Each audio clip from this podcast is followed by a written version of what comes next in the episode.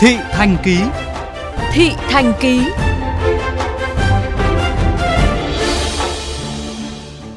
Mới đây, vaccine COVID-19 thứ hai do Việt Nam nghiên cứu và sản xuất là Covivac đã chính thức tuyển chọn tình nguyện viên thử nghiệm lâm sàng. Ngay trong ngày đầu tiên khởi động, chương trình đã thu hút đông đảo các sinh viên, cán bộ nhân viên y tế đến tìm hiểu và đăng ký, phản ánh của phóng viên Chủ Đức. Sàng lọc bị Covid thì có được tiêm nữa không ạ?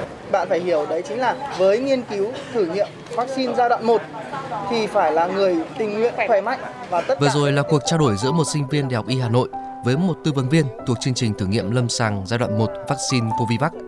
Đa số người tìm hiểu chương trình đều tò mò về tiêu chuẩn sức khỏe và sự an toàn của vaccine. DT, sinh viên năm nhất ngành y học dự phòng, chia sẻ.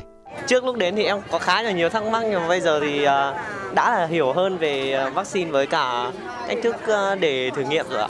Bây giờ em đang có dự định rồi ạ. Vì em còn chưa thể tự lập được cuộc sống của mình nên là vẫn phải hỏi gia đình thôi ạ. Trong khi đó, HI, sinh viên ngành bác sĩ đa khoa cho hay đã biết tới chương trình tuyển tình nguyện viên tiêm thử vaccine qua thông báo của nhà trường. Em thấy nó rất là quan trọng và ý nghĩa. Thực sự là rất khuyến khích người dân nên đi thử nghiệm tham gia những người dân khỏe mạnh ạ.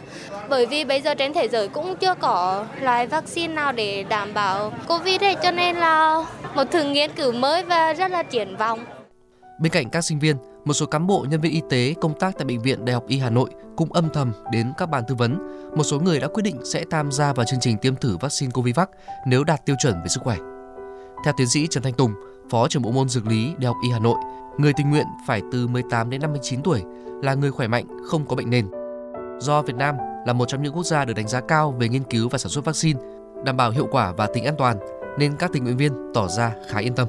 Lợi thế khi mà tham gia cái nghiên cứu này đó là sau này Việt Nam chắc chắn là sẽ có tiêm mở rộng thì những cái người mà tình nguyện viên này tham gia khi đó mà có cái kháng thể cao, có tính an toàn thì những người này không phải tiêm lại và trong cái quá trình nhận lời tham gia vào nghiên cứu sau 9 cái lần tái khám rồi là lấy máu để làm xét nghiệm thì cái dự án của Bộ Y tế này là một cái dự án khá là lớn và cũng có cái kinh phí hỗ trợ hỗ trợ đi lại cho tình nguyện viên. Vaccine Covivac do Viện Vaccine và Sinh phẩm Y tế sản xuất, đơn vị tổ chức và thực hiện thử nghiệm là Viện Vệ sinh Dịch tễ Trung ương và Đại học Y Hà Nội. Covivac được sản xuất theo công nghệ đã được sử dụng để sản xuất vaccine dự phòng cúm mùa đang lưu hành tại Việt Nam. Theo tiến sĩ Dương Hữu Thái, Viện trưởng Viện Vaccine và Sinh phẩm Y tế, việc sản xuất sẽ tận dụng được kinh nghiệm và dây chuyền sẵn có. Công suất giai đoạn đầu khoảng 6 triệu liều từ đầu năm 2022, có thể tăng lên 30 triệu liều vào các năm sau. Chúng tôi có niềm tin dựa trên cái nền tảng khoa học công nghệ chúng ta đã đạt được để chúng tôi có cái có cái niềm tin rằng là đây sẽ là một cái ứng cử viên một cái vaccine có tiềm năng để mà uh, chúng ta có hy vọng. Các chuyên gia đều cho rằng sự tham gia của cộng đồng đóng vai trò quan trọng trong quá trình thử nghiệm tính an toàn của vaccine.